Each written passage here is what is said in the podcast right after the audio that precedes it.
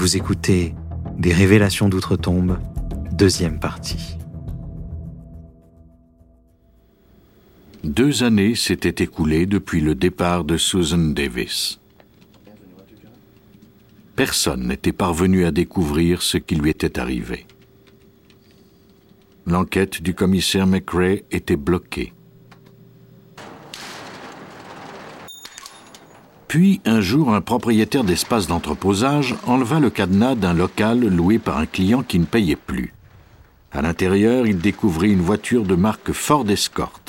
La vitre du côté du conducteur avait été enfoncée. Le client fautif s'appelait Ralph Davis. On contacta le commissaire McRae. Une vérification de routine confirma que la voiture appartenait bien à Davis. McRae jeta un œil à l'intérieur du véhicule et fut saisi par ce qu'il vit. Lorsque nous nous sommes approchés de la voiture et que nous avons regardé à l'intérieur, nous avons tout de suite compris que quelqu'un y était mort. Le tableau de bord, les sièges et les pare-soleils étaient couverts de sang et de tissus humains.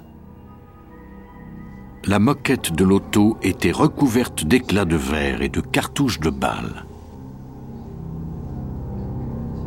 Après deux années d'attente, McRae pouvait enfin tenter de mettre la main au collet de son suspect principal, Ralph Davis.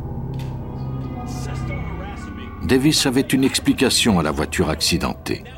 Susan lui avait rendu visite une dernière fois avant de quitter la ville. Elle était armée.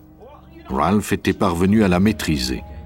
Il l'avait sortie de la voiture et avait pris sa place. Alors qu'il démarrait, Susan avait fracassé la vitre avec son bras et y avait laissé du sang.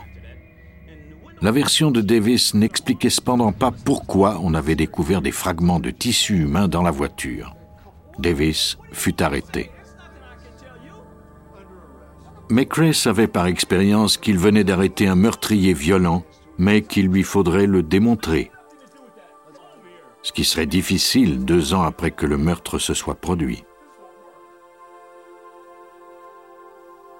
L'équipe d'experts légistes devait procéder en deux étapes.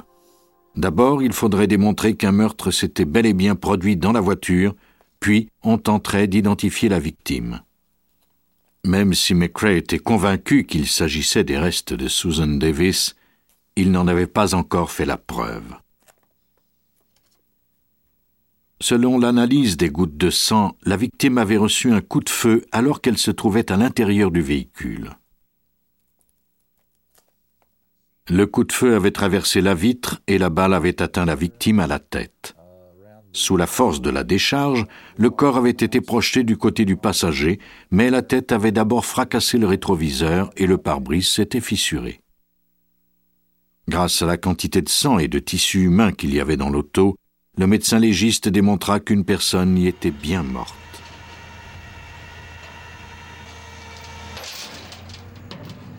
La voiture fut remorquée à la fourrière de la police où l'équipe de McRae put poursuivre son travail d'analyse.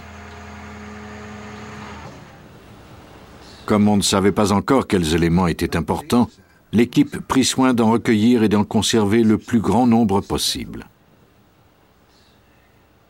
À l'aide d'outils spéciaux, les experts démantelèrent la voiture pièce par pièce, en prenant soin de consigner chaque fragment d'os, de tissu, et chaque tache de sang. On préleva des balles à l'intérieur du véhicule. Ces projectiles correspondaient à des douilles découvertes dans la résidence de Davis. On utilisa ensuite un aspirateur équipé d'un filtre spécial pour recueillir les indices les plus petits. Tel un gang de voleurs professionnels, l'équipe démantela la voiture pièce par pièce, du volant jusqu'à la moquette, puis les emballa pour les emmener au laboratoire.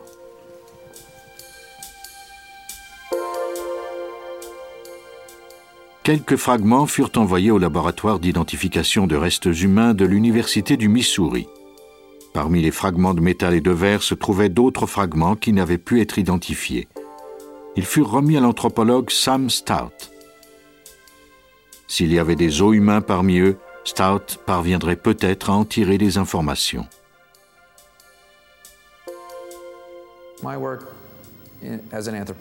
Ma tâche en tant qu'anthropologue était importante dans cette enquête. On demande souvent aux anthropologues d'analyser des os. Nous sommes les spécialistes les plus familiers avec les ossements, qu'il s'agisse de fossiles de 2 millions d'années ou d'os provenant d'un cimetière moderne.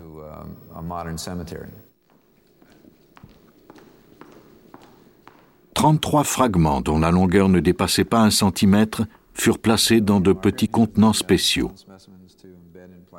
Ils étaient si petits qu'il était pratiquement impossible de déterminer à l'œil nu s'il s'agissait d'os. Afin de s'en assurer, Stout devait les examiner au microscope. L'analyse des coupes transversales révéla à Stout qu'il s'agissait bien d'os humains. Les fragments provenaient d'un crâne. Les quelques débris découverts dans la voiture de Susan Davis étaient donc des fragments d'os et ils provenaient d'un visage humain. Stout devait maintenant tenter de découvrir des particularités qui permettraient de déterminer si les ossements étaient ceux de Susan Davis. Il remarqua d'abord qu'il y avait des petites taches sur les fragments d'os. Il les envoya au département de géologie de l'Université du Missouri. L'analyse au microscope électronique révéla qu'il y avait des traces de plomb sur les os. Il y avait aussi de l'antimoine, ce qui indiquait qu'il y avait eu de la poudre explosive. La victime avait été tuée par balle.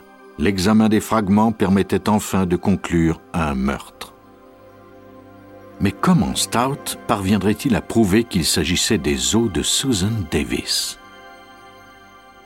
Il remarqua alors un détail étrange. Sous les taches de plomb, l'os était un peu décoloré. Cela indiquait que la victime avait déjà consommé de la tétracycline. Nous avons observé la fluorescence caractéristique de la tétracycline. Sam Stout, anthropologue. Lorsque j'ai vu ça, j'ai suggéré qu'on examine le dossier médical de Suzanne Davis afin de voir si on lui en avait déjà prescrit. La victime avait pris l'antibiotique pendant au moins trois mois avant son décès. De son côté, McCrae avait découvert, lors de la fouille de la résidence de Susan Davis, qu'elle avait de la tétracycline chez elle. Stout était parvenu à démontrer que les fragments d'os de la voiture provenaient du visage d'une personne qui avait consommé de la tétracycline. Mais McCrae voulait une preuve irréfutable qu'il s'agissait bien de Susan Davis. Sans cette preuve, Ralph Davis avait toujours des chances d'être remis en liberté. Quelques taches de sang permettraient-elles de déterminer l'identité d'une victime deux ans après son meurtre? Il était du ressort de l'experte en sérologie Laurie Maloney de le découvrir.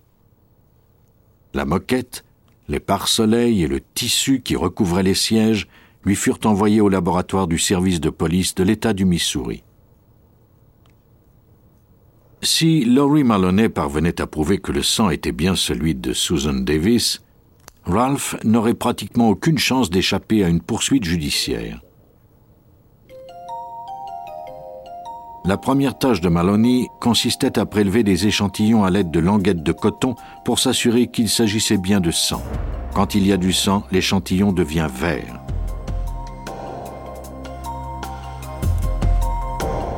Il faudrait ensuite vérifier que le sang était humain. Elle ajouta un anticorps à l'échantillon. Lorsque le sang humain et l'anticorps entrent en contact, il y a une réaction et il se crée une très fine ligne blanche. Les résultats de Laurie Maloney correspondaient à l'hypothèse de meurtre de McCrae. J'ai découvert du sang humain sur la moquette et sur les boucles de ceinture de sécurité. J'ai également découvert des protéines humaines sur les pare-soleils. Mais comment parviendrait-elle à prouver que ces fragments provenaient de Susan Davis? Il aurait fallu qu'elle dispose d'échantillons de son sang ou de tissus humains pour faire la comparaison. On peut prouver la paternité d'un homme en comparant son ADN à celui de la mère et de l'enfant. L'application de cette procédure permettrait peut-être à Maloney de retrouver le code génétique de Susan Davis à partir de celui de ses enfants. L'ADN de chaque enfant est constitué de la moitié du code de sa mère et de la moitié de celui de son père.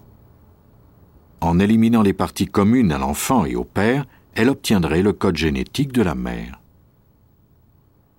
Le code obtenu pourrait ensuite être comparé à celui de la scène du crime. Si le code génétique était le même, cela prouverait que le sang était bien celui de Susan Davis. On effectua l'analyse en notant à l'ADN des enfants celui de Ralph Davis. Le code obtenu fut comparé à celui des échantillons découverts sur la moquette de la Ford Escort. Ils étaient identiques. Susan Davis avait été tuée dans sa voiture. Elle avait laissé l'empreinte qui permettrait de résoudre son meurtre deux ans plus tard. Je crois que Susan Davis avait décidé de quitter la région. Capitaine Larry McCrae. Et de trouver un refuge sécuritaire parce que Ralph la harassait et la pourchassait. Elle était probablement en train de mettre ses choses dans la voiture devant chez elle lorsque Ralph est arrivé par derrière. Elle l'a vu, est monté à bord de sa voiture, a fait marche arrière, et Ralph l'a rejointe et lui a tiré un coup de feu à travers la vitre du côté du conducteur. Grâce à un savant travail d'analyse et à une reconstitution minutieuse de la scène du crime, le procureur parvint à convaincre le jury que Ralph Davis avait tué sa femme alors qu'elle se trouvait dans sa voiture. C'était la première fois dans l'histoire de l'État du Missouri qu'un homme était condamné à la peine de mort sans que le corps de la victime ait été retrouvé. On ignore encore aujourd'hui où il se trouve. Dans le cas de Susan Davis, les enquêteurs avaient dû résoudre un meurtre vieux de deux ans en l'absence du corps de la victime. Au Canada, des spécialistes étaient confrontés à un autre défi de taille. Ils devaient déterminer comment une femme était morte 3000 ans plus tôt. Ils disposaient du corps, mais ne pouvaient y toucher sous peine de le détruire. Au Musée royal de l'Ontario à Toronto, une momie du nom de Jeddah Messank semble observer en silence les visiteurs depuis des dizaines d'années. Elle cache les secrets de sa vie sous des bandes de tissu dans son sarcophage. Les visiteurs du musée, les scientifiques, sont fascinés par sa beauté mystérieuse et intrigués par son passé. Comment a-t-elle vécu et comment est-elle morte? Les magnifiques dessins racontent seulement quelques détails de sa vie il y a près de 3000 ans. Jeddah Messank, une musicienne du temple de Amon-Ré, avait une vie prospère sur la rive occidentale du Nil. Les Égyptiens croyaient à la vie après la mort, mais certains rites devaient absolument être observés afin que la vie se poursuive dans l'au-delà. Le voyage au pays des dieux était difficile et dangereux. L'âme ne survivrait au périple que si le corps était fort. Les Égyptiens avaient donc développé une technique d'embaumement qui permettrait au corps de se conserver, la momification. Ce rituel combinait science et religion. C'était un procédé très strict qui prenait environ dix semaines. Après le décès, le corps était lavé et huilé. On pratiquait une seule entaille dans l'abdomen pour enlever les organes qui étaient ensuite conservés dans une jarre. Puis on versait du natron sur le corps, un agent asséchant composé de sel et de sable. La chaleur aride de l'Égypte aurait pour effet de dessécher complètement le corps en l'espace de 40 jours. On enduisait la peau d'huile et de résine afin de lui conserver toute sa souplesse. On insérait des bandes de tissu dans les cavités afin que le corps conserve sa forme. Le cadavre était ensuite maquillé et orné de bijoux funéraires venait enfin la tâche difficile d'envelopper le corps. Plusieurs chercheurs, comme le pédiatre Peter Lewin, ont éprouvé l'envie irrésistible d'ouvrir ces momies pour en savoir davantage sur ce peuple de l'Antiquité. Autrefois, on brisait les sarcophages On arrachait les bandelettes, on déchirait les tissus pour examiner la matière génétique, la composition chimique et les maladies de l'individu. Mais nous détruisions en même temps les momies qui ont pourtant une valeur inestimable pour l'humanité. Lewin a grandi en Égypte et a toujours été fasciné par les momies.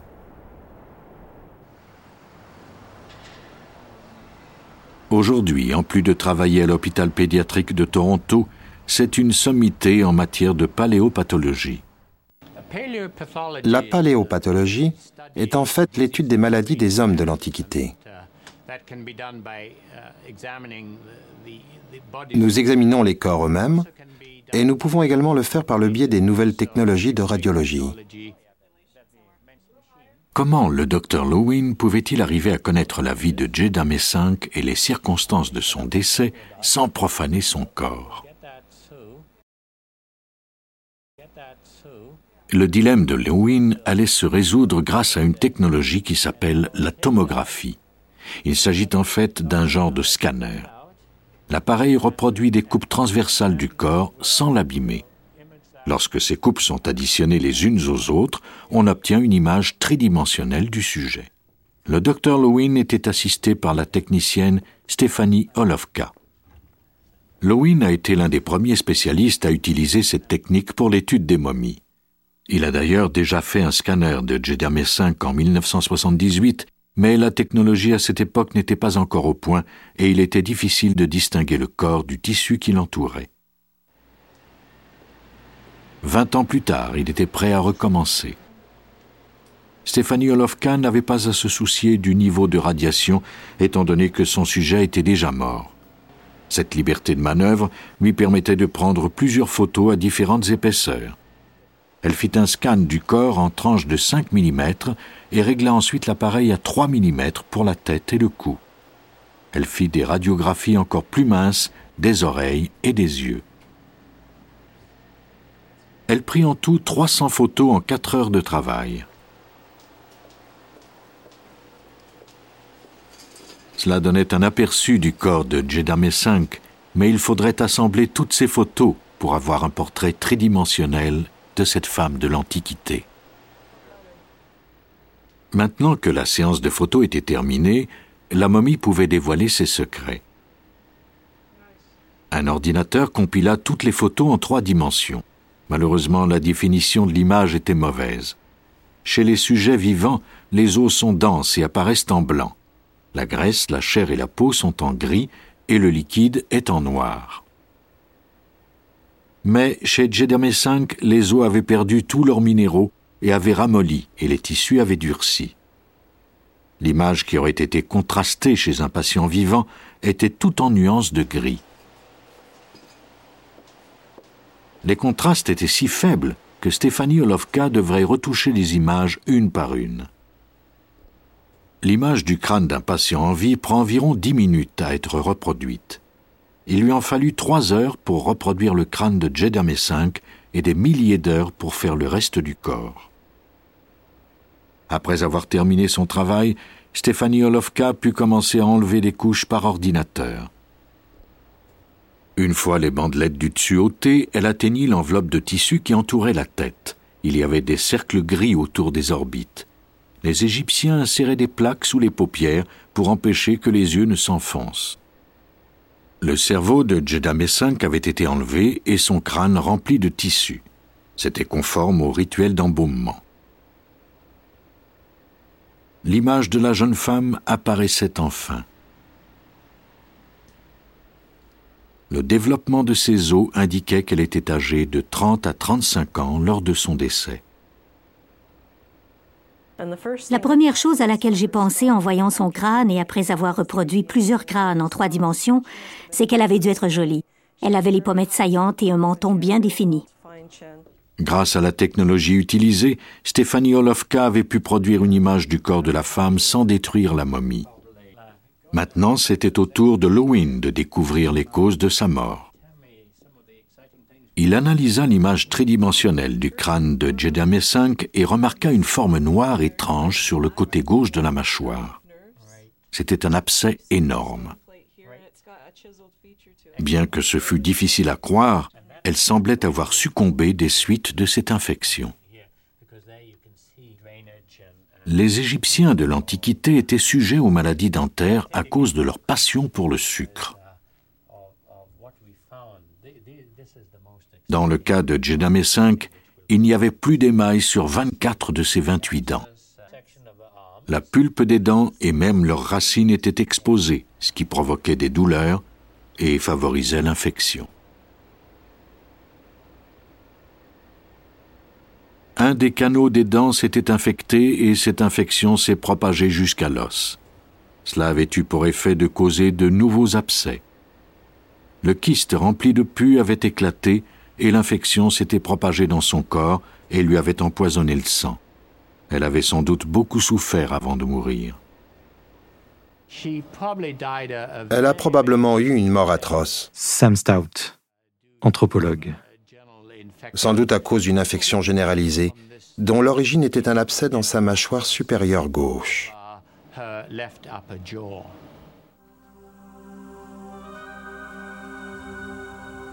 La belle musicienne de Thèbes avait souffert pendant les derniers jours de sa vie. Grâce au travail de pionnier de l'équipe du docteur Lewin, elle avait finalement révélé ses secrets sans être profanée.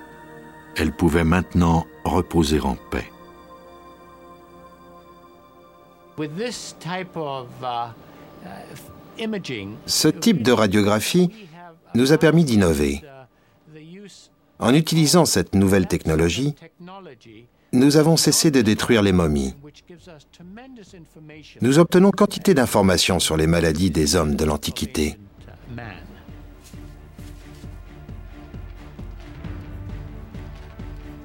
L'embaumement méticuleux de Jedamé V avait permis de conserver son corps et la science avait pu nous livrer ses secrets malgré les millénaires.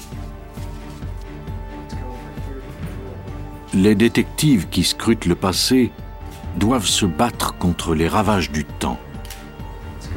Aujourd'hui, la science est devenue leur allié.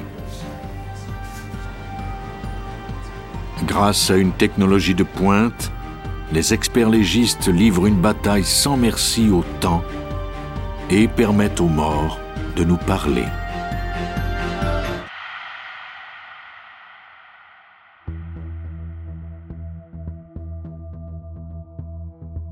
Venez d'écouter Police Scientifique.